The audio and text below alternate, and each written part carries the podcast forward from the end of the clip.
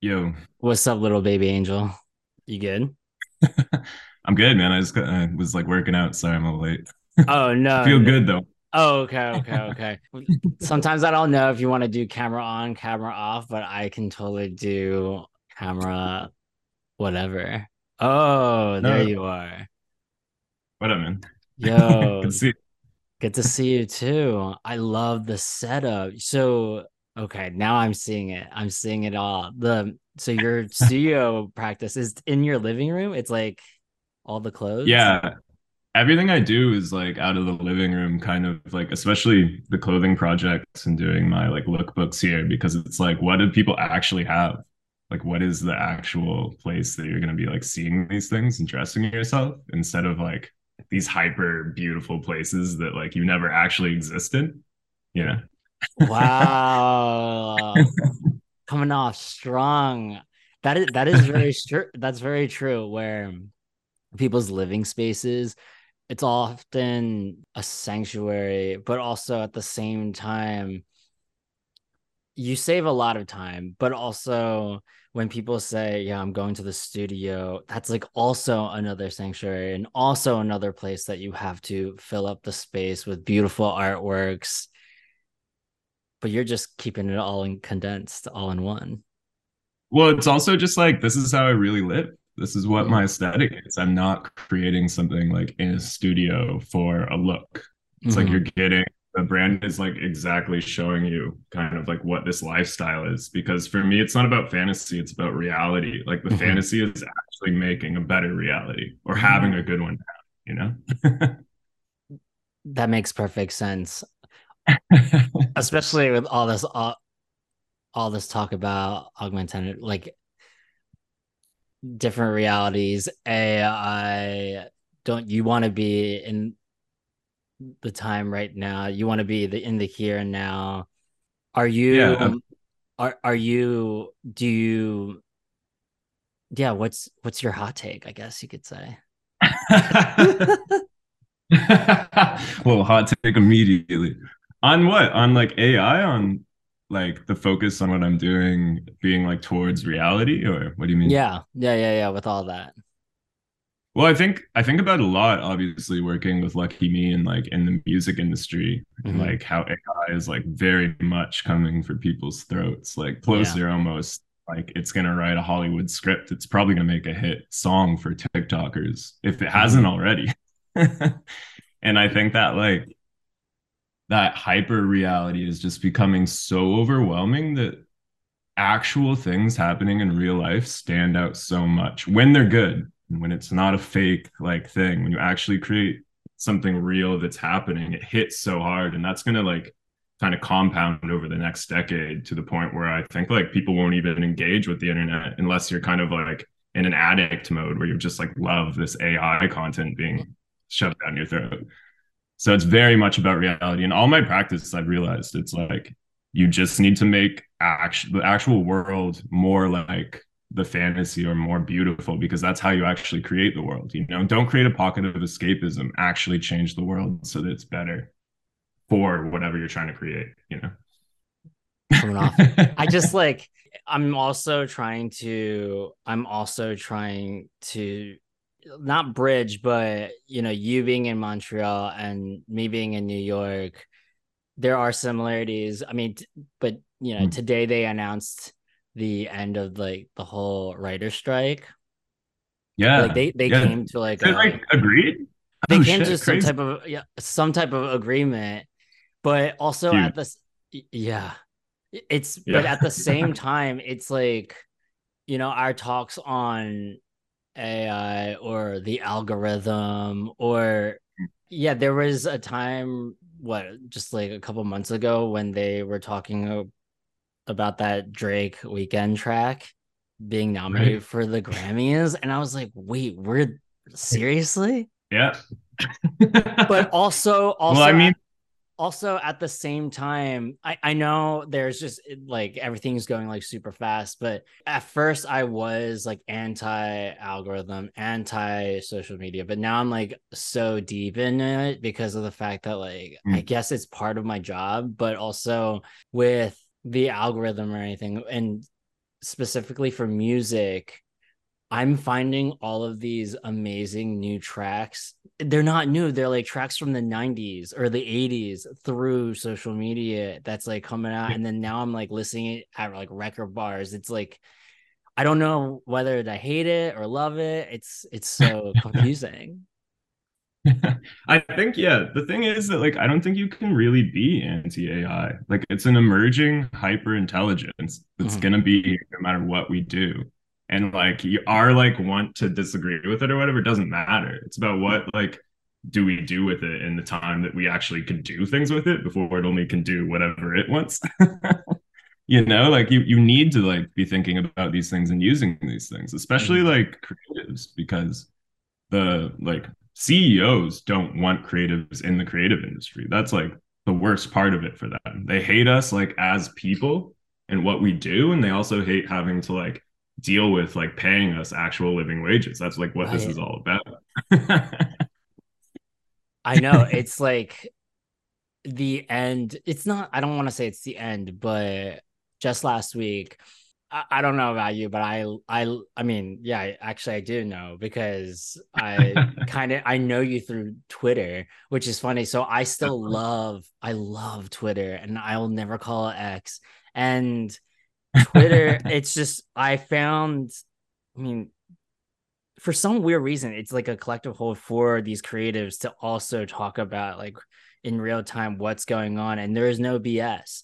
Like there last week, people were talking about like how it's been so bad this year for creatives, like freelance creatives, and I'm part of that. It, it was just cool to see this community just like talk about like how slow it is or like because of the economy and like it's not even slow it's just like people don't want to pay them out basically yeah. and there was a time yeah. not that long ago where like freelancers were to be a freelancer was like the biggest privilege ever and like yeah, having absolutely. all of your clients like put all this trust in you that was key but now it's it's like yeah, like you said, CEOs, it's like pushing us to go back into full time work. Crazy. Yeah. There's so many, we need so many labor movements to happen. Like since COVID, things have gotten so much worse for everyone working, you know? And it's like, like I think people at the top, we all kind of like broke in a way where we were like, fuck this, I think. And yeah. the richest people can go fuck this and actually just stop paying us all. Whereas we're like, we don't have the power in that situation. But I definitely understand that everybody's kind of moved towards this place where everything's flowing a bit less freely, mm-hmm. like in every way, like whether that's money, that's gigs, that's like your happiness or like whatever into the world. There's something that's just like blocking all that right now. And everyone's kind of dealing with that. And it like manifests, whether it's through jobs or like whatever, you know? Totally. And it, it has, I didn't think it would hit this point, but it's finally broken my happiness. Not to say in a negative, deep, like, like I start, no. I started the podcast out of love and late, like love, the labor of love, and and as a way to escape. And now because of everything that's happened, it's like pushing me to be like, have you thought about Patreon and like ads? And now it's yeah. like, wow, I didn't want to, but now it's it's pushing me to like create content, like be this like grown adult doing TikToks. and I just yeah didn't expect that. Yeah, I mean, is the TikTok strategy something that like you're trying to do for expanding your stuff, or that's something that you were just told is helpful in general right now? I just a little, I'm interested. A little bit of both. And that's a great question. Okay. And and that's the thing. Yeah. It's because a lot of my friends, you know, when you're on TikTok and you want to tag, like when I was out in Sweden, I was hanging out with Braulio Amado and I was trying to tag him on TikTok, but he's not on TikTok. And I was and I thought to myself, yeah, there's people that's still not on TikTok, you know, like yeah, because they chose not to. But like those that have to go to TikTok, it's because it's like that is part of some type of agenda of you know creating something yeah absolutely I don't know. I, I think about it all the time because I mean, like at the label, we're engaging with like TikTok all the time and like how much money and how much time do we put into this and what does it actually do for our artists? And we've seen like incredible things happen, people go viral and stuff, but the like actual strategy of it and the mental health repercussions and like all these things. I watch people turn into TikTokers and it does not look good for you. It doesn't. It doesn't. And also even even in the YouTube uh, realm as oh, well. Oh yeah, it's the same thing. It, it like recalibrates how you speak, like the way that you like engage people, even when you're not online. It's very strange. It's like, very strange. Oh my god, yeah. I I mean, some of my clients are c- celebrities that that are actors and and whatnot, but that they when they switch gears over to social media, they they start talking like a robot and they're like, this is like what my statistics look like. And I'm just like, dude, we're like out having dinner right now. Like we're out like hanging out and and you're like on go mode. Yeah. Well, it's scary because all these things are kind of like aesthetics to help you get caught up by the algorithm which i'm sure you know as you're making these things like how do you like keep interest like immediately? How do you do a sentence structure that kind of like keeps people hanging on and then you stop and then you keep going quick and stuff like that? And it's like this is just a it's made by the worst people you could imagine. Like there's some nerd somewhere wrote an algorithm that chooses how all these people now talk and like attune their whole life to learning how to talk to you. But that's not a person who was like, this is the best way to communicate information. It just is like some little thing that works for their app mm-hmm. or for YouTube or whatever. And it's scary to see like people kind of get pulled into that black hole of like acting out the like once. I mean, this is AI. It's like it's you're acting out the once of a very stupid, uninformed, kind of like all powerful authoritarian like ruler. It's like it's so bad. And like when I see really interesting people go into these things, I'm just interested in like how do you engage with that? Are you looking for like a fan base that's already completely melted their brains on this stuff? And then like you do you engage them? Or are you gonna try and find like people who are engaging kind of on a realistic, real world level, but through TikTok? And can you, you know? I, I think about that all the time. but also that was a good thing that you brought up about that nerd that created the algorithm. Cause also with the fall of Airbnb, the yeah. the nerds over at Airbnb, when they started this whole thing off, they didn't I'm just wondering, do you think they they knew that it would have shifted like change the course of did do you think that they knew what they were what they were doing would also mess up a whole destroy the housing market? Yeah like basically destroy cities and like you know I've... have people go homeless and like and have like the prices of rent go up all because of I actually know like definitely nothing about the people who started that, but like in my experience with tech people, their like understanding of the world is so narrow and so mm-hmm. flat mm-hmm. that I can't possibly imagine that they would be looking at like political and like social like repercussions for anything they do because it's just about having the like quick turnover on investment and having something that people get like money signs in their eyes as soon as they hear the idea, you know? yeah, that's why we're going going back to hotels. God, I hate hotels too, though. That's the problem. Like, it, when you go to a city, you want to like live. You want to be in a house. You know what I mean? Like, True. I don't know. I vacation. I want to like actually live the lifestyle. I don't want to like be because if you're in a hotel, you could be anywhere in the world. They're all the same. You, know, you, can go to a True. luxury hotel, a bit of a different vibe. But like, uh-huh. if you know what Barcelona is like, you have to live in a house in Barcelona. That's true. That's a very different home, like a house in cafe or like whatever, you know? When was the last time you toured where I just feel that now if we're touring, would we be crashing at friends' houses or would we be doing hotels and like no one talks about motels anymore? I don't know because like I've done the hotel thing and it's stupid because you drop so much money to have mm. like six hours of terrible sleep or like what or not, you know? and like the friend's couch is like definitely the better way of like keeping the cultural activity you're doing alive. I think. Whereas the hotel so is like true. a retreat from like everything. You're kind of like it's over, you know, or like you bring a few people to the hotel, but like you're you're cutting yourself off from like the reality of that city kind of. So it's always better to like crash with people. It's not very comfortable normally. And like it's a lot to ask it, it is a lot to ask. When you said keeping the cultural activity alive, mm-hmm. all right. So, you know, when people drop music every Friday, then there's like a lot of music going on, lots of music being put out. It, it's obviously oversaturated. But when you come across that one album that drops and it's good from top to bottom, I was listening to friend and guest of the show, Al Menne's new record, that came out this past Friday, and they were in a band called Great Grandpa.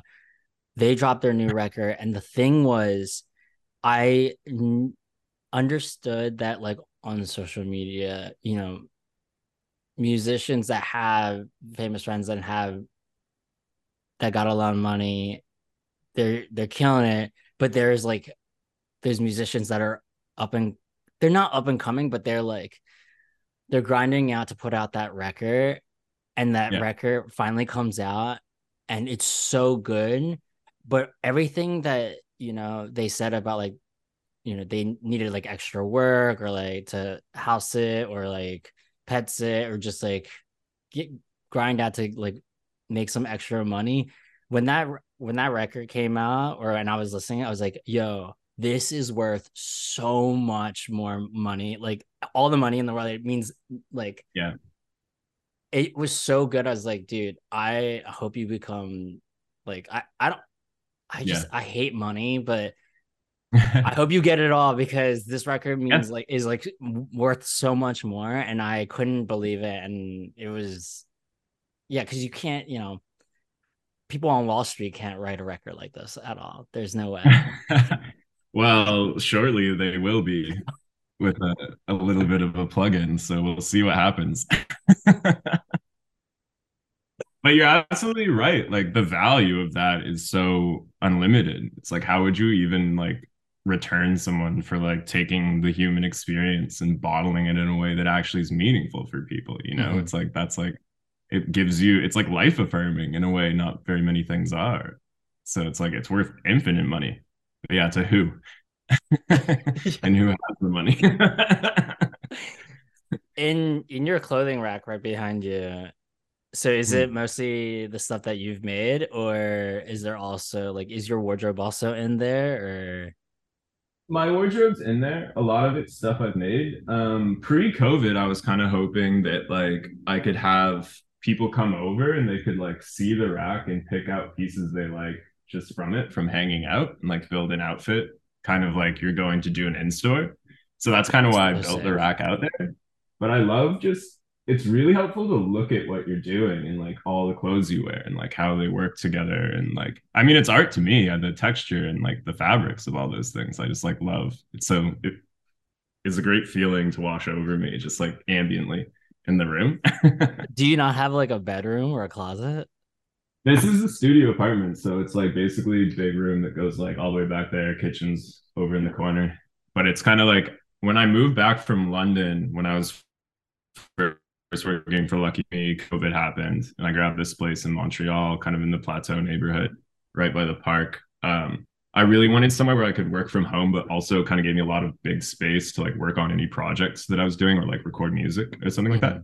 So this is kind of like half a workspace, half a place I'm living, but I'm definitely about to get, I need rooms again. it's, been, it's been too long without rooms. I, ne- I need rooms again. Yeah, that's, I've never had a studio apartment. I mean, I've had small micro one bedroom apartments, but mm. to, to have a studio, to have everything laid out, I think I would have to do the same thing that you're doing. Oh yeah, well you make it. You have to change the space. You're like, this is not a bedroom. This is like something else. It's not a living room either. Which is cool. It was like fun to like build over time. For sure. But you definitely see why people started inventing walls. You're like, this is my life.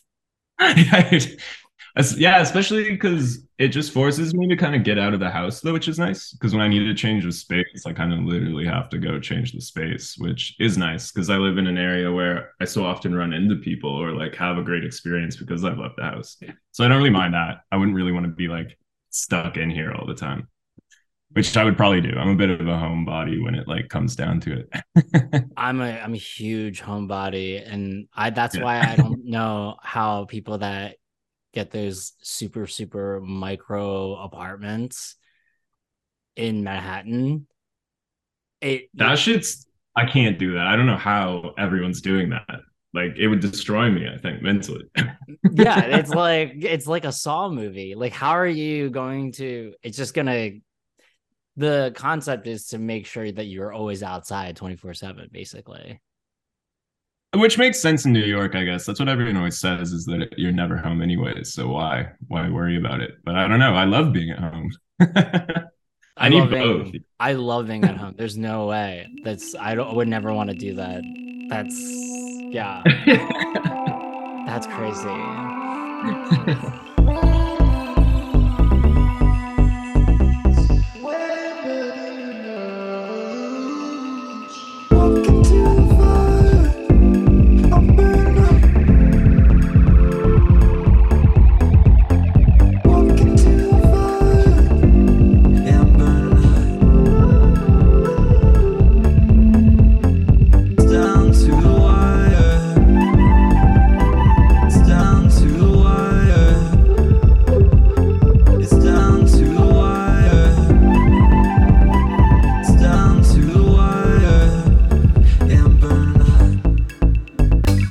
it's. This is Wear Many Hats presented by Dahsar. You can check out all the episodes of the Wear Many Hats podcast on all platforms and at wearmanyhats.com. Rate and comment the Wear Many Hats show on Apple Podcasts and drop five stars on Spotify. WMH and Dahsar is made possible by listeners like you. Thank you. Cameron Morse is a musician, producer, designer, and digital painter. I met Cameron IRL during our Dahsar Wear Many Hats world tour starting in Montreal at Systeme for LME with Martyn Bootyspoon and friend and guest of the show, Jacques Greene. Then ran into him again at a coffee shop with artist Dre Wilkin. I would have never pulled up the Systeme if it wasn't for following Cameron on Twitter, no X, and getting out of bed to run out and walking in with CFCF and his crew one half of Littlebabyangel. Montreal is truly a special place on earth. The rumors are true. You need to visit. Please welcome Cameron Morse to Wear Many Hats. Yo, what's up? yo, yo. Montreal is a special place. Absolutely. It's so special. I don't really want to talk about it. Like, I don't want to blow it up. There's just some things that need to be gate kept, and Montreal is definitely one of them. no, I think it gatekeeps itself. I mean, politically, uh, obviously, it has that aspect to it, but it's just the winters are very, very hard. oh, yeah. I think that like that challenge and that kind of like culture that it creates, especially here in the spring and summer, the explosion of energy is just unmatched. It's so amazing to see people kind of come out of the caves because people keep going all winter, but there is something that shifts. You really feel it here, which I love. it truly is. Do you have a nice winter jacket? Like, what's what's the setup? I've been actually well since doing the upcycled stuff. I've been trying to find like what's the actual useful thing there. So I've been rocking a Carhartt for like eight years now, but that's it really colors who you are if you wear a car jacket now. so I've been like, oh, fuck, what do I do? So I have like this old Parisian kind of uh, coat that I have now that I really like. It's like really warm, but it's no. It's all about layering. I feel like it's just having like a hoodie, some thermal on, and like a nice jacket. Because if you just have like one big jacket, you just have the same outfit on every day here for half the year which is just not so fun. cartoon character. I know it's the worst. People ask me like, "How are the winters here in New York?" I'm like, "We haven't had a winter." that sounds nice, honestly. Is really you don't have you don't need like big jacket weather at all, like in the city. There are times, but it's I mean, climate change, baby. God bless. Yeah. Okay. Interesting. Yeah. One Yeah. accident. So when you're in Montreal, do you have you been everywhere in Canada? I mean, I just I mean, I grew up, I lived in Victoria, BC for a long time, and then Oh. um, a little bit in London, Ontario, basically for high school. Um, so I've lived West Coast, and then I've had a bit of Ontario growing up, and Montreal is now where I'm at. Montreal is the best place in Canada, I think, like without a doubt. Obviously, like the natural beauty of the East and West Coast is like pretty unmatched, but I think like as a city, Montreal feels like the only place that has any culture in Canada, like at all. oh, I've I've heard that. I heard that. Like I heard that the six is just like not hitting. I mean, there's great, beautiful things going on there, but like when you are there, it very much feels like you're in a Sim City city. It's like a Mm. fake of a city. It's like not Manhattan. It's like this weird. But I have so many friends there that are constantly telling me I need to get down there. So I don't want to shit talk it too much. But uh, in my experience, I just don't feel anything at all there. It feels like corporate and cold, but without the opportunity of like New York or something or London or Uh-huh. somewhere where like actually can like go up forever and meet all these interesting people. It's like those people aren't really hanging out in Toronto, I feel like. No, they're not. No, they're not. I I've only been since like uh, when I was a kid in the whole like Niagara Falls situation. So Nice. yeah, I mean, I got I definitely I mean, Niagara. Falls is like that too. It's like it's this beautiful thing for like three seconds, and then you're like, "This, there's nothing here. There's no culture." Like it would be amazing if there was like, some, I'm sure there is culture. We've just completely erased it around like what the Niagara Falls region could be spiritually and all those things, you know. Mhm. But now it's like it's like Toronto. It's just like it's like, oh, cool, yeah, I've seen a waterfall. Are you a spiritual person? Um, I don't know. I, I wave in and out of that. I think like for Montreal, I'm not a spiritual person, but I grew up kind of with like a very Christian family. My mom's like Texan, so I have like I was like praying until I was like 14, basically, and Mm. then I was like, what am I? But I I don't know. I'm very I feel spiritually connected to like everybody and everything. And I think that like just even from like a physics standpoint of us all truly being one big glob out here, I think that's my spirituality. So I don't know what that means to me. It's like constantly changing, but I feel in tune with like everything and I try and like appreciate that in whatever way that means, if that's spirituality. Yeah, I mean, when I was in Montreal, there were churches left and right, and they were so beautiful. I mean, there's a church, that big famous church, that's right around the corner from the SSENSE store. So I would just go Yeah. to SSENSE and then I'd pray after. just repent. for yeah, I just like I just like need to get a good fit for God, you know? Like so I'll go to the mm-hmm. SSENSE store, just re- getting some tabis and then just pulling up in the pew, looking up. That would be amazing if they actually had clothes in the SSENSE store. but it's just a big empty concrete room. It think really there's is. also yeah. Yeah.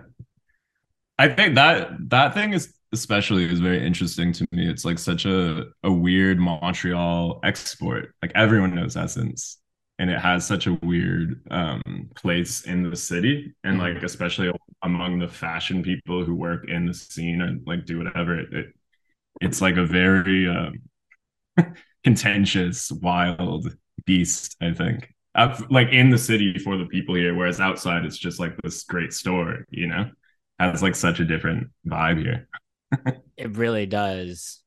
It's definitely different from SSENSE Online. You it seems like Mhm. you can shop everything online and you're but you're only there for the sales. But then you pull up to like the brick and mortar and it's nothing. which is funny because i think that's that thing right it's like how do you create a fantasy for like all these rich people who like are in like beautiful marble buildings all the time like you just give them this big empty like prison basically and they're like chic that's beautiful i don't know there's something there about how it's just completely empty and like doesn't actually do anything for the city culturally and is just like this like really expensive monolith to like absolutely nothing. That's so true. That's how like how a docu docu series starts. Yeah. well, someone's got to do it. might as well be you.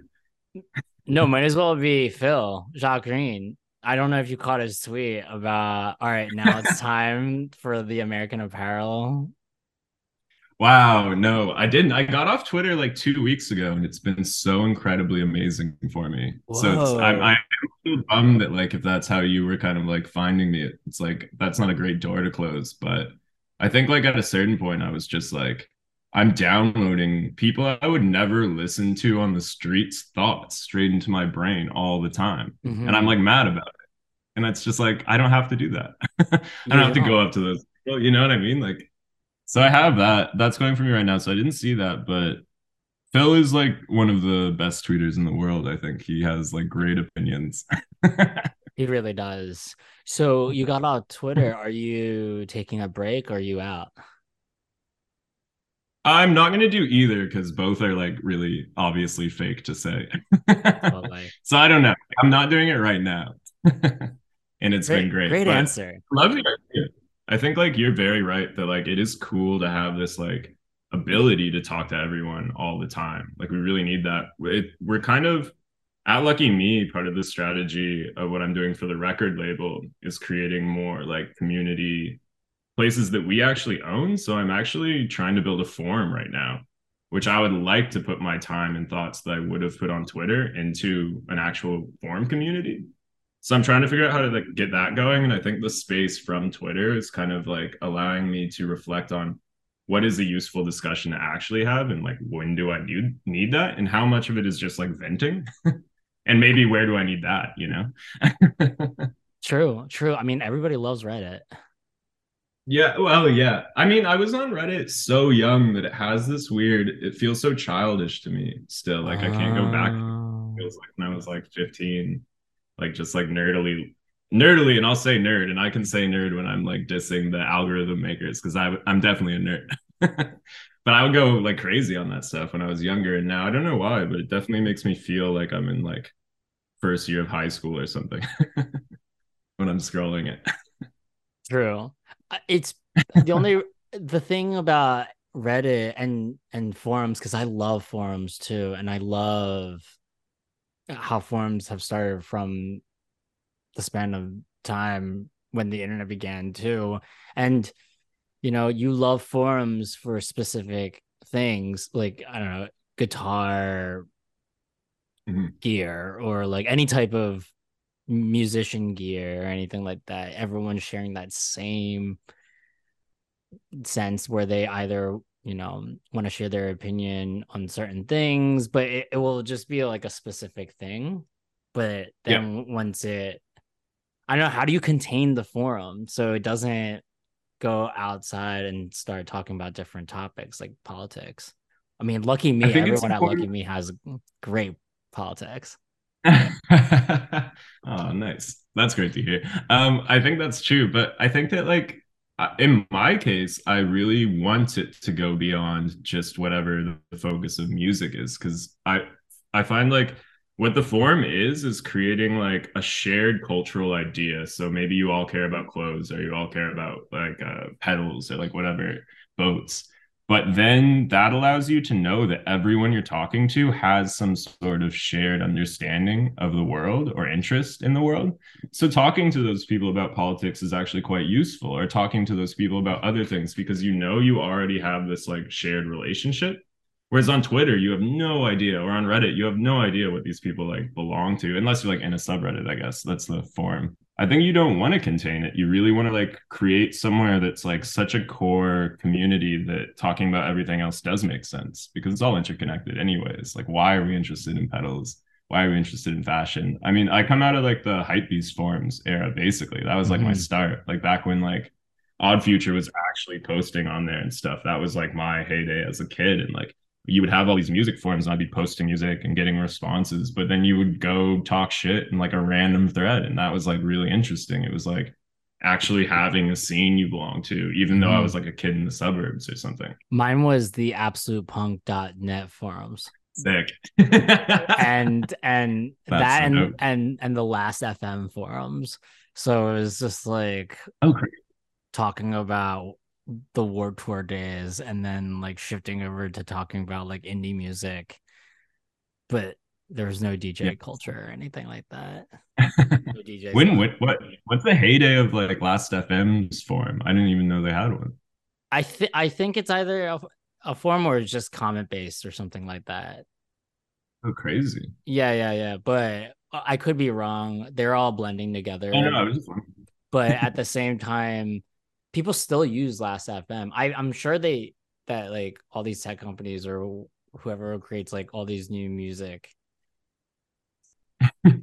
apps use all those old websites.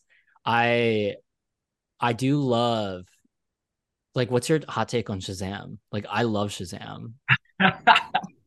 Hot take on Shazam. It's dope. And the fact that people think it's weird that you would ever use it is hilarious. Mhm.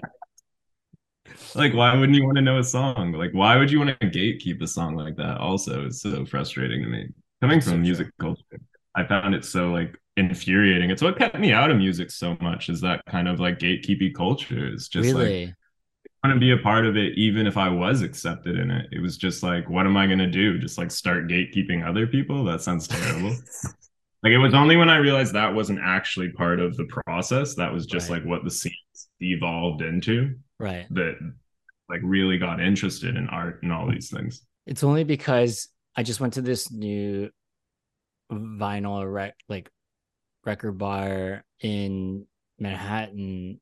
I I feel like there's a bunch of these uh specific this one's called In Sheep's Clothing, but I'm sure that there's the same one in Florida, like Miami or Los Angeles, but I could be wrong as well. But I went to this record bar and it just opened up and 10 minutes in they they're playing this amazing artist that I've never heard of and I immediately Shazam it and it's this musician Poison Girlfriend who came out in the 90s and I didn't expect that would be like the first song I'd listen to in this spot and I just keep like playing it like after Hell oh, and yeah. so it's because and like I Shazammed that and I could have like asked and the the record's like right behind the bar.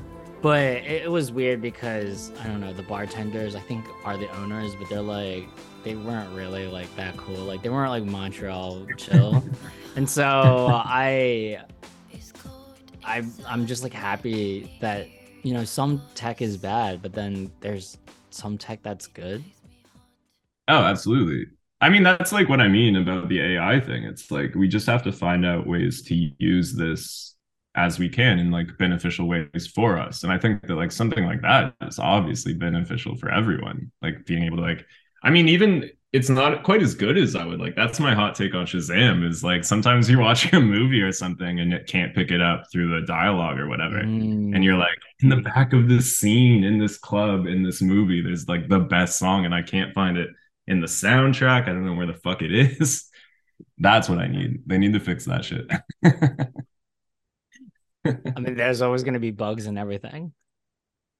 Yeah for that well i mean the ai stuff is so crazy and how quickly it's able to like ride itself out of the bugs that it has like Mhm. kind of like all this like reinforcement learning and stuff is just like it'll be pretty crazy to see how quickly the like things we think are holding tech back just like dissolve over the next decade.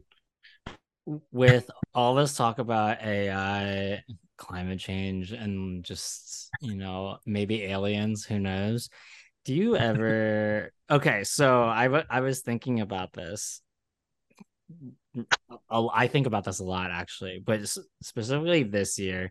And because we're like post pandemic or still in it, whatever. I've been doing this like just our wear many hats tour all this year, but everyone's been touring. Do you think, or do you have a little feeling, not to get morbid, but that people are doing all this? Or I mean, this is what I'm doing, but like I don't know if I'm projecting, but that the world is like sort of kind of ending and so you just kind of want to see everything yeah i think i think everyone like that's been a feeling in the world for so long. Mm-hmm. and i think that like in a sense it's always been true. I don't know like where on that arc we are actually you know? Like as, as long as the universe has existed it's been ending for sure. And like our existence is like t- very limited. Um i don't uh i i think like in the context of like touring or something? Is kind of what you're saying though. Like what do you mean about like well like not caring or just like yeah touring or just like i mean people tour to get the music out for sure. Um i'm also touring but i'm also visiting countries that i've never seen because like it's funny mm-hmm. when people are touring they just say like yeah i'm touring but like i've never actually spent time in the city you know because they're only there for like a day or like two days. Yeah. When I went to go see film yeah. school in Copenhagen, film school, they were telling they were on stage and like, we love Copenhagen. We we wish we could live here. We were here for like three days and your your city is amazing. But they were there for like three days. I was there for like two weeks. So I get it. And um I don't know. I just feel like yeah, touring and and staying somewhere definitely a little bit different, but I just feel like don't like people want to go out and see the world. I mean, I don't have the luxury of like I I mean, I don't have like a tour manager or like I'm not on a label where I would tour. But mm-hmm. I just feel like a little bit in the back of my mind is like I'm just doing this because um I have the time to do it right now to see the world and I just want to see the world while it's still like in one piece. Yeah, I think that's like one of the really dangerous kind of traumas that came out of COVID was everyone kind of went like, "Oh, you know what? Like something really could happen at any minute that just tears all the shit down and there's not anyone who's going to save us. In fact, the people that could are going to actively work against saving us." Right. And I we internalize that. Like no matter if that's your opinion or not you uh-huh. know um, everyone is living and dealing with that. And there's so many different ways that that's like manifesting for people. And i think like the need to go immediately travel and like see everything is very much one of those. And then you have the opposite where people just like never want to leave the house again basically. Right and like the everything in between those responses to how to deal with it but like none neither of them are dealing with it. We're not getting down to the root of the problem at all. No no it's like we to like actually work through that trauma as a society we actually have to look at why that happened how we can prevent these things from happening in the future and like then you'll like know if you naturally want to be like touring around or not, or if it's just like trying to run away, you know? Are you, do you like planes? Do you like flying? I just, I, I don't know if this is true or not, but it's like because of climate change, that's why like turbulence is like popping off so much. Right. Yeah. Yeah. Yeah. I, I grew up flying like a little bit because my uh, my grandparents always lived in the South in the mm-hmm. states, and we were living in Canada. So like for a long time, we would drive down, which was like incredible. And I love a really long drive, and I think like those like really long drives listening to music were very influential on me.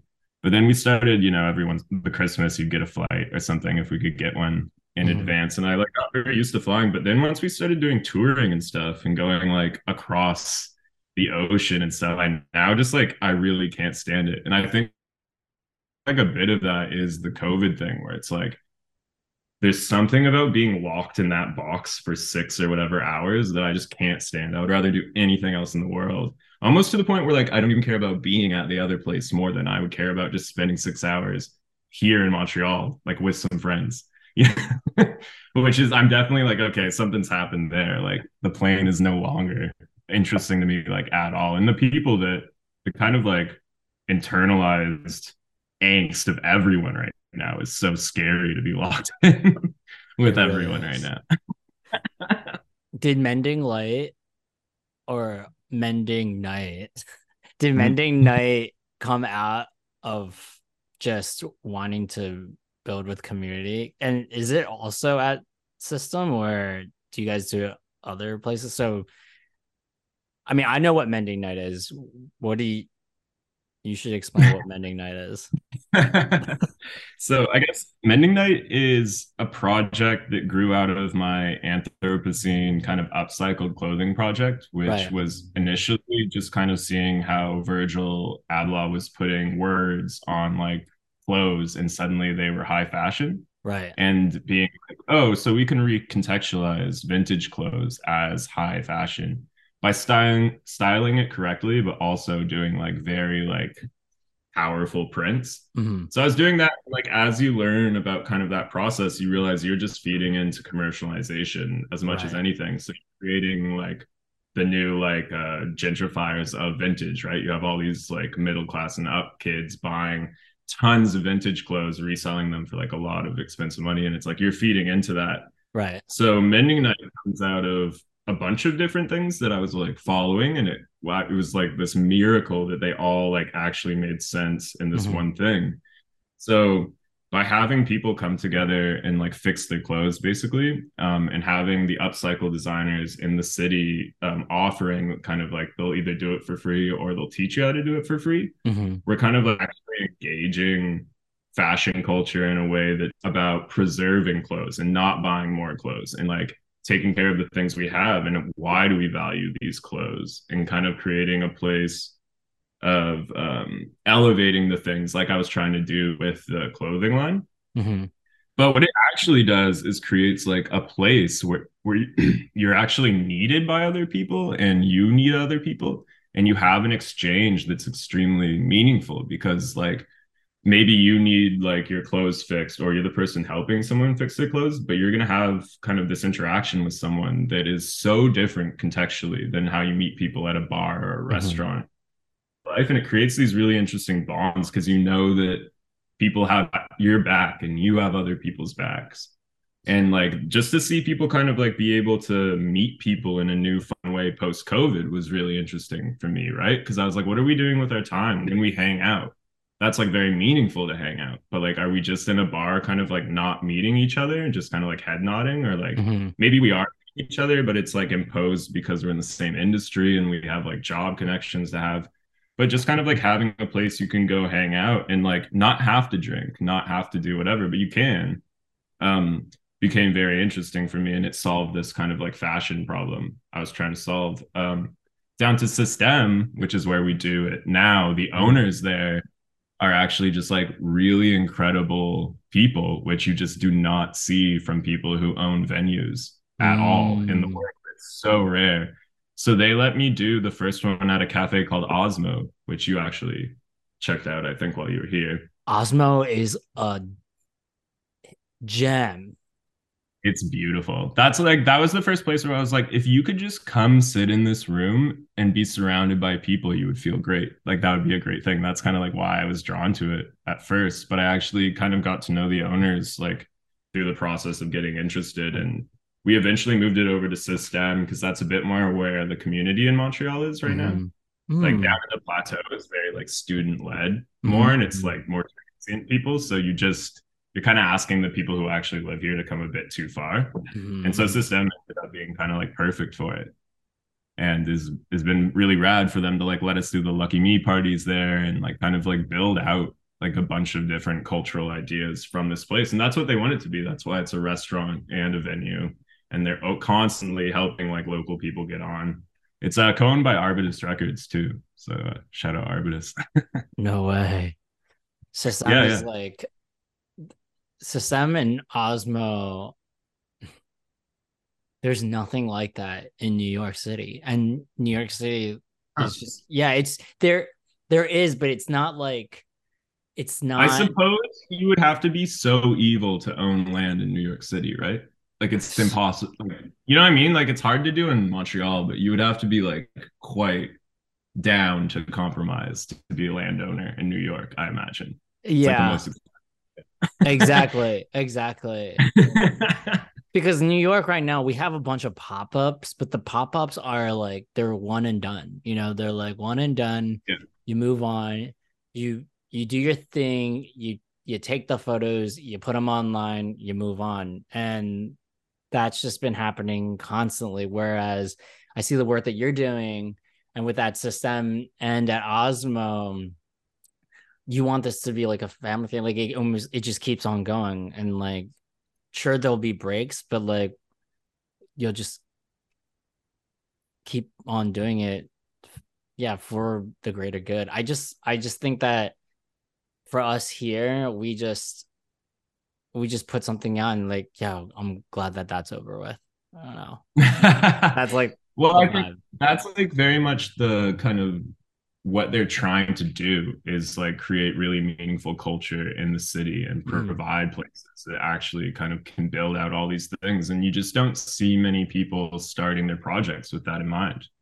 And that's really what it is because i've been trying to like basically write out how to start a mending night because the idea is that this is just a night. It's like throwing a dj night. Everyone can do this everywhere. There are a million different ways and styles to do it and i really want to help people kind of understand that like all it is is you and some friends at a place fixing clothes for free and like helping each other and that can grow and it will grow because it's like actually a very engaging natural social cause and we actually need to upkeep our clothes so you have to do it in a sense or you can ignore it and just buy new clothes forever which we have been doing mm-hmm.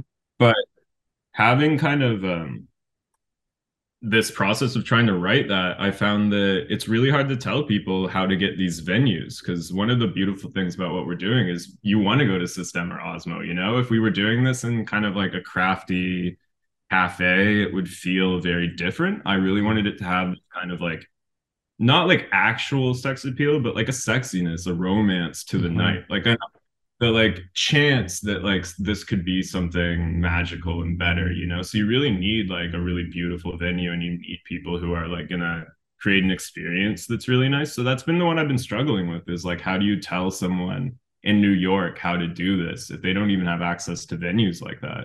No. and again i get these i kind of have these relationships from working in nightlife and freelancing for like a decade. So how do i help like an 18 year old start this somewhere cool or is that even needed? That's kind of like where i'm debating right now but it is so helpful to have like people who have access to these beautiful places and are like building culture and like actually want to help you. Because i mean the first few times i'm sure we were not even profitable at all for them even through like wine and food sales. I think only recently that we're like able to pack it out that like they're actually making a decent return on hosting us. Mm-hmm. So that's the other hurdle you know it's like you're doing something for free. It's really hard to get people on board unless that's what they believe in, you know? I hate again that with money in the back. yeah, I mean, yeah. Always. But that is really really cool that it, you're you're doing it. You're doing it. And I mean, yeah, you always it's funny like when i bought this sweater at this vintage store and there was like holes in it i like liked it a lot and but the guy was like here let me let me just like patch it up real quick. I can just do it right here. And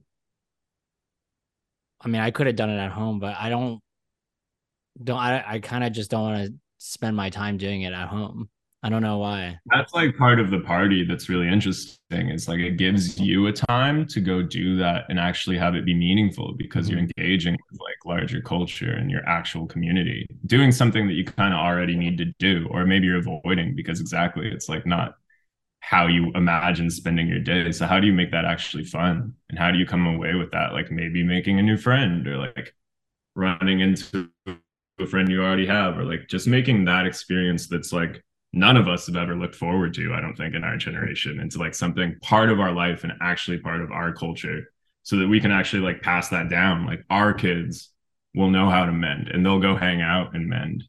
And like slowly that trickles down and just to being like whatever we decide this new reality can be, you know? And our kids will know how to DJ and like producers. Oh yeah, they do. Well, we're already seeing the sad fallout of what happens when you teach the kids to DJ. So maybe it's not a good thing. It's too many. there's there's too many. Are um so yeah, you, you're working on the new record. Yeah, so I have I guess like I'm dabbling with Bloodz Boi, who's like one of my favorite artists from China. Um, we've been like kind of collaborating on a record for a year now where I'm sending him a ton of music. He'll like occasionally send like a vocal back. It's like a hilarious process. So that's like I don't know how far along we are in that one, but it's like slowly shaping up now finally. and then um, I'm doing another Littlebabyangel record with Steph, who's the lead singer uh, from the group uh hopefully in the next like three weeks so we're trying to like rent a house in montreal right now to kind of like allow a bunch of different artists to come collaborate with us easily within the city in a like very comfortable way that's like not at a record studio and we're hoping to kind of like create the next Littlebabyangel album with like all of our favorite people from montreal and like kind of create this like super group of the scene for this one project and see like what we can do with that. So that's like what I'm really excited about. And like nothing's made yet, but uh, Steph and I have been talking. We've like finally had that breakthrough kind of like on the philosophy of what we were trying to achieve with the first record and like mm-hmm. what the next thing should be. So I'm like really excited about that. Like hopefully we can get that going ASAP. Are you guys gonna bring all the who's gonna bring since you guys don't want to do it at a recording studio, you guys are gonna just provide? Well, what we did the first time, it was just in our bedrooms, basically. And then we got signed to the label and we got a little bit of money, and then we just were in a bigger loft doing it together. so this is like the same thing. I think the intimacy, everything's off our computers. This time we're gonna try and do some hardware stuff with uh, some really crazy artists in town. Um, but for the most part, we don't need a studio. We just need our computers and a nice microphone so we can get vocals and everything. But it's more about the energy that we can create in the room. And especially we're talking about this like socially this time, it's about how do we create the opportunity for people to actually create music that's natural and describes our time and isn't like putting yourself in a studio box and trying to make studio music, if that makes sense. I always wondered about that. Just making like studio music, how it's like so different from the the band circuit, you know, when yeah, bands create Well, it used to be yeah, like the band would go, you make your music not in the studio. You right. just go to the studio, record it. You know, it like slowly became that, but like that's how it's supposed to be and like even that's part of what we're trying to do is like how can we kind of make this album a living process while we make it? So we can practice songs live and change right. them right. on how the crowd gets to that. And people just like lost that. They They're like did. yeah people like I, it's why it's so alien yeah i i don't understand like i'm not throwing anyone out under the bus there here but it's just like my one of my friends there it's not a good friend but like one of my friends who like runs a recording studio i i know how it works. Like i yeah. i write music. I have it all written down.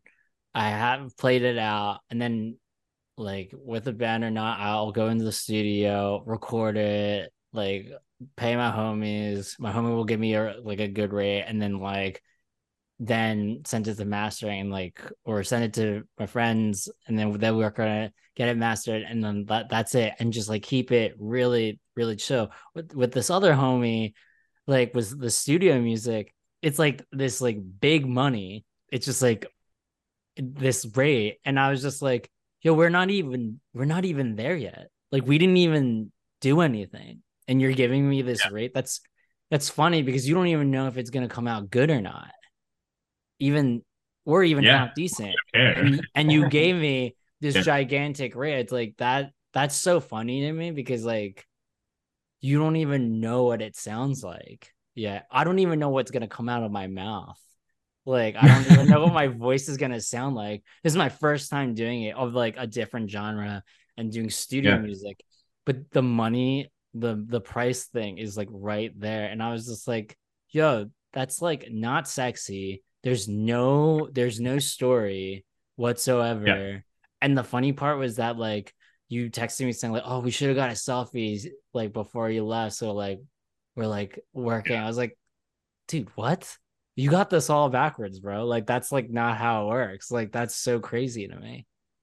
Well, that's something like I mean, just in the whole aspect of music and working for the label and like how do you develop artists and like what has been lost? Like why are we not developing artists anymore in general? Like it's you you're just like a 16 year old with a hit song and then you have a career or you they try to make you have a career and like keep forcing it down our throats. But it it's just like the classic band circuit. We just lost that idea that you're supposed to gig this shit out. Like and not because you're like making a living gigging that's like obviously the important part of it but it's like because you're learning how to play the songs better you're learning what the crowd likes in real life like real people and you're like slowly shaping this music that's actually in conversation with them. But when you just go from like your bedroom to the studio like to the high castle or whatever you never interface with the people the music's actually for unless you're really doing a heady like bedroom record for people to like listen to alone at night, you know? But it's like otherwise you really need to be like engaging with people and like building these songs live with the crowd. And that's so lost. And that builds you as an artist and it builds your songs too. So that when you go to the studio and you record it, it has some of that magic that you've like found through like doing it a thousand times, you know? Totally and that's the thing like i feel like all these songs that you listen to even with bands that came out with amazing records like the first like three records and then they get big right? And then they're now yeah. the like the newer records you're like okay but you can t- like you can feel it out that the magic is kind of gone. Well i've thought about that a lot because obviously you're like how do you survive as an artist? It seems like you turn like 40 and then like you just start making like absolute bullshit if you're a musician. And it's like it's because you stop engaging with culture. It's that same thing. It's like you get rich you start staying at home more only going to like fancy places only being around these people and you lose the culture that like made you great because you were like in the streets in london or you were like wherever in the scene in new york and you were actually engaging with all these people right. taking on influence responding to them. And once you're too high and mighty for that which is hard too you know no one can last forever in these things. They're like very hard to like survive in a scene world and like be at gigs and gig all the time. So it makes sense that as you got older you would like kind of like shy away from it but that's the death now it's like if you don't do that if you engage the entire time i think your career can be like very different. And that's you know what everyone loses. Man LuckyMe is very lucky to have you oh, thanks, man. I, I'm I I hope that we can take all this stuff and just genuinely help build artists' careers and develop people to the point where we're really creating a healthy scene of musicians and music. And like we need that. We all need that. we all do. Um it's I don't know any other I mean I do, I do. But like this is the one record label where I'm very familiar with all the artists on on on the ro- roster. Um, oh yeah, and just to like meet them out, and they're very genuine. Yeah, and also like you guys are like heavily into design as well, so it just makes it much easier. I guess. Yeah, I mean, like Dom Dominic Flanagan, who uh, one of the guys who started it with Martyn, um, is just like an incredible designer, like old school designer almost in the sense where like his type and his like understanding of layout is just so good, and he's been able to like bring that to all the artists for this whole entire time, and that was like even before I knew LuckyMe, like personally, that kind of just comes across to you. And that's like it's so important to have someone who can like do that type of visual communication especially for a label which is essentially just like communicating that all these things are together and mm-hmm. what they mean together.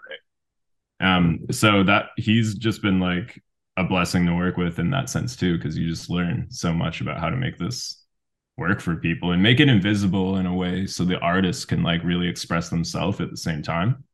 You're not like overwhelming them with your stuff so that's like part of what i'm trying to like learn how to do now is i like start taking over creative direction of all this stuff it's like how do i incorporate that and still bring in kind of like the philosophy i'm developing and kind of have these like old school design principles that are like mm-hmm. kind of being lost to time especially as everyone gets into like goopy really loud, overstimulating design, like going mm-hmm. back and pairing everything to the actual kind of like basics is very useful and like it's gonna stand out as everything gets more and more crazy.